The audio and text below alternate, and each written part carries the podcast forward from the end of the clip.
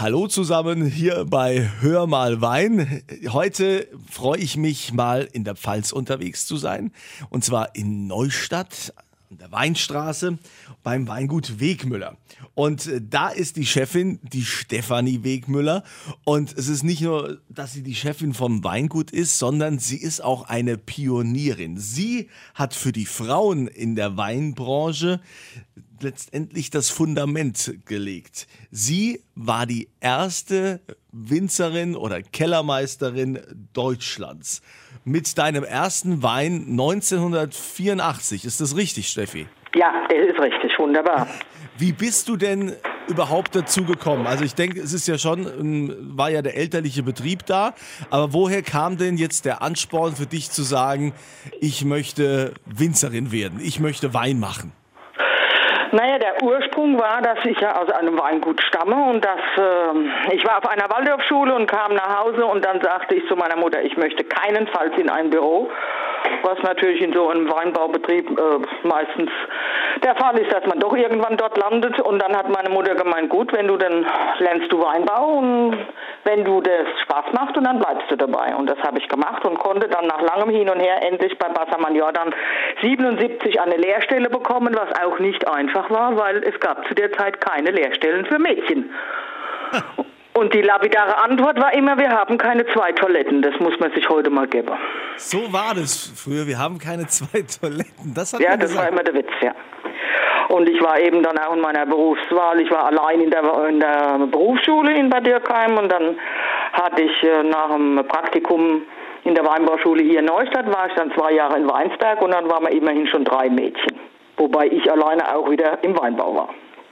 Das heißt, ähm, das war wahrscheinlich auch eine ziemlich schwierige Zeit, in dieser Männerdomäne sich da behaupten zu müssen. Ja, wenn man, wenn man ganz vom Anfang bedenkt, das war auf dem reinen Mädchenlyzeum, also die Jungs haben mich schon geprägt. da, da müsstest du jetzt mal ein bisschen ausholen. Wie denn? Naja, also rot werde ich heute trotzdem noch. ja, aber das ist ja äh, letztendlich ähm, ich stelle mir das schon auch ein bisschen schwierig vor. Klar, man ist dann äh, natürlich auch irgendwo begehrt, wenn man äh, als einziges Mädchen da ist. Aber in dieser Zeit damals war das ja schon noch so, dass man da vielleicht auch gemobbt worden ist. Nee, eigentlich nicht. Ich hab, muss ich wirklich sagen, es war nicht immer einfach, ja, weil ich meine, die Jungs können schon ein paar derbe Sprüche loslassen. Aber im Großen und Ganzen hat man sich eigentlich äh, behauptet, indem man einfach äh, über das Wissen und über die Arbeit äh, dann mitgeschwommen ist. Und ähm, das konnte ich dann relativ schnell. Ich habe dann, wie gesagt, 84 das erste Jahr den Keller übernommen, nachdem unser langjähriger Kellermeister ausgeschieden ist. Und es war am Anfang nicht einfach, zumal man ja auch bedenken muss, ähm, ich bin ja auch neben einem sehr berühmten Weingut mit einem sehr, sehr guten damaligen und heutigen Kellermeister und von dem ich auch sehr viel gelernt habe. Und das hat man dann natürlich am Anfang nicht immer zugetraut, dass ich wirklich mit den Gummistiefeln im Keller stehe und die Ärmel hochkrempel. Da war am Anfang schon immer, naja, der wird ja ihr den Keller abends machen nach Feierabend. Aber das war nicht der Fall. Du äh, bist ja also bekannt für deine äh, wunderbaren Weißweine. Ich glaube, ja. ich, ich glaub, Scheurebe ist so dein Ding. Mein Favorite, ja. ja. Und du hast auch ähm, Grüner Veltliner äh, ja. angebaut, wo letztendlich. Seit zehn Jahren, ja. Wo letztendlich die Österreicher äh, neben deinem Grünweltliner ganz schön blass aussahen. Ja, ich muss merken, du bist da ganz schön informiert. ja. Nein, ich liebe grüne Berliner. Ja, hängt auch mit zusammen. Es gab einen Praktikant zu der damaligen Lehrzeit und wir haben heute noch ein sehr, sehr enges Verhältnis und, und auch Kontakt. Und da habe ich einfach 78 die ersten grünen Berliner kennengelernt, die ja ganz anders sind wie heute. Ja, und äh, ja, 2009 habe ich mir dann grünen Veltliner gepflanzt. So mehr oder minder als Hobby. Ja, ja, und die, die Böden bei uns in der Pfalz haben die. Äh, passen auch. Die passen? passen? Ja, ja, du darfst natürlich nicht so 0815 Boden nehmen, das muss schon ein sehr, sehr kräftig tiefgründiger Boden auch sein. Und den haben wir gehabt und äh, ja, das Ergebnis kommt immer wieder gut. und äh, die Scheurebe, was äh, ist das, was ist das Besondere so. für dich? Ja, die Scheu ist schon, nicht nur, dass sie Scheu ist, sie ist insofern besonders, der Vater hat sie schon sehr, sehr früh angebaut und ausgebaut. Damals noch halbtrocken und auch fantastisch ist sie ja im Edelsüße-Bereich. Und ich habe dann Mitte der 80er angefangen, schon die ersten trockenen Weine auch auszubauen eben und auch Scheurebe. Und für mich ist das immer, sage ich, der Pfälzer Sauvignon Blanc Typ. Ja, ja ich sage nicht, das ist er, sondern der Typ, Typus, ja. War einfach von der Zitrusaromatik und, und Grapefruit. Und das kann die Scheu schon klasse.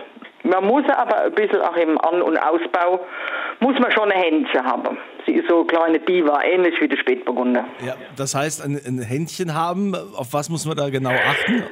Eben auch, dass die Böden äh, dementsprechend gut sind und passend sind und vor allen Dingen äh, ganz wichtig ist, dass die Scheu nicht viel faul darf. Ja, weil äh, die Aromatik dann verloren geht und ähm, da ist im Prinzip hauptsächlich vor, dem, vor der Lese sehr viel Handarbeit auch nochmal angesagt. Und das machen wir auch. Ich Vorher behutsam in der Laubarbeit, aber dann vor dem Herbst wird sie dann relativ zeitnah äh, ziemlich entblättert, dass sie immer wieder abtrocknen kann.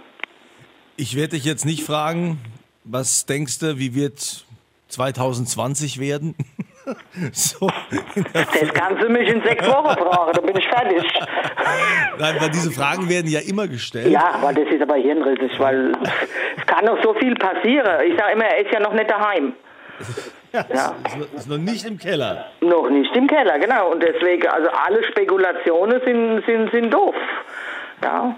Und ich meine, Hagel wird denke ich, jetzt von der Witterung her nicht mehr geben. Aber wir waren vor drei Wochen waren wir in, in Österreich kurz äh, im Trip und waren eben an der Wachau in Spitz. Naja, und, und 14 Tage später wusste auch keiner, ist das total verhagelt. Ja, also das ist ganz furchtbar. Und deswegen, man kann es einfach erst sagen, wenn es daheim ist. Was denkst du denn, also man merkt ja, du bist ja leidenschaftliche Pfälzerin und äh, äh, stehst auch hinter dem, was du hier machst. Ähm, was macht die Pfalz so besonders, die Weine aus der Pfalz? Was ist für dich da das Besondere? Na gut, das Besondere ist mal, dass die Pfalz so wahnsinnig viel auch an unterschiedlichen Böden hat, um auch unterschiedliche Rebsorte zu haben. Und das macht die Pfalz so spannend, ja. Wir waren jetzt am Wochenende an der Saar und ich liebe Saar-Rieslinge, weil die, die Säurestruktur ist da auch wieder ganz anders aufgestellt. Aber in der Pfalz äh, gibt's einfach quer über den Globus alles. Und das Wichtige für mich sind auch die Menschen, die auch sehr offen sind und vor allen Dingen auch unter uns Kollegen. Ähm, ich bin einmal gefragt worden vor, vor Jahren, was ist das Geheimnis der Pfalz? Und da habe ich gesagt, es gibt kein Geheimnis, weil wir uns gegenseitig austauschen. Und das ist das Geheimnis. Was viele eben nicht machen, immer noch nicht heute. Die Jungen fangen hoffentlich jetzt langsam an, weil sie bei uns das gelernt haben. Aber einfach der Austausch ist wichtig, das Miteinander ist wichtig. Und nicht die Kellertür zu wie früher. Ja, und dieses Miteinander, das äh, pflegst du äh, sehr hier in der Pfalz, wie auch die Tradition. Ja, ja. Jetzt findet ja dieses Jahr kein Wurstmarkt statt. Verla Schlecht, furchtbar. Ja, ver verlagern wir das dann eher ins Weingut oder wie, wie machen nee, das? Nee, nee. Ja, also wir, wir hätten auch jede Menge Veranstaltungen gehabt, aber wir machen auch gar nichts. Auch äh, hätten wir im November einen sogenannten Winterzauber, wo, wo noch Aussteller dabei sind, wie so ein kleiner Weihnachtsmarkt. Auch das machen wir nicht, weil einfach die Auflagen sind da und dann das ist einfach zu, zu klein, der Raum. Und dann haben wir gesagt, lieber warten wir ab bis nächstes Jahr und dann sehen wir weiter. Weil ich denke einfach, wenn jeder ein bisschen mithilft, dann kriegen wir auch die Krise ganz gut überschippert, ja. Aber ich meine, Gewalt bringt Gegengewalt und das bringt gar nichts im Moment. Ja, also. Keine einfache Zeit. Das haben wir alle noch nicht gehabt. Aber natürlich äh, dürfen wir uns trotzdem da nicht entmutigen lassen und eben, äh, eben. Müssen gucken, dass, dass es irgendwie weitergeht. Also ich äh, wünsche dir auf jeden Fall weiterhin viel Erfolg bei dem, was du tust. Ja, danke, die, danke. Die erste Kellermeisterin, Winzerin Deutschlands mit ihrem ersten Wein 1984, Stefanie Wegmüller aus dem Weingut Wegmüller in Neustadt an der Weinstraße. Und natürlich verlose ich auch wieder Wein. Ja, da müsste man natürlich schon die Scheurebe und den grünen Veltliner auch dabei haben. Ne? So ist es. ja, den verlose ich auf meiner Kunze Facebook-Seite. Und äh, liebe Stefanie, ich freue mich, wenn wir dann endlich mal anstoßen können auf ein Glas Riesling. Ich trinke ihn ja lieber pur als die Scholle. Gibt's auch, gibt's auch. Und dann freuen wir uns, wenn du kommst. Ja, dann äh, alles Liebe nach Neustadt und danke für deine Zeit. Danke fürs Gespräch. Bis dann. Bis dann. Tschüss, tschüss.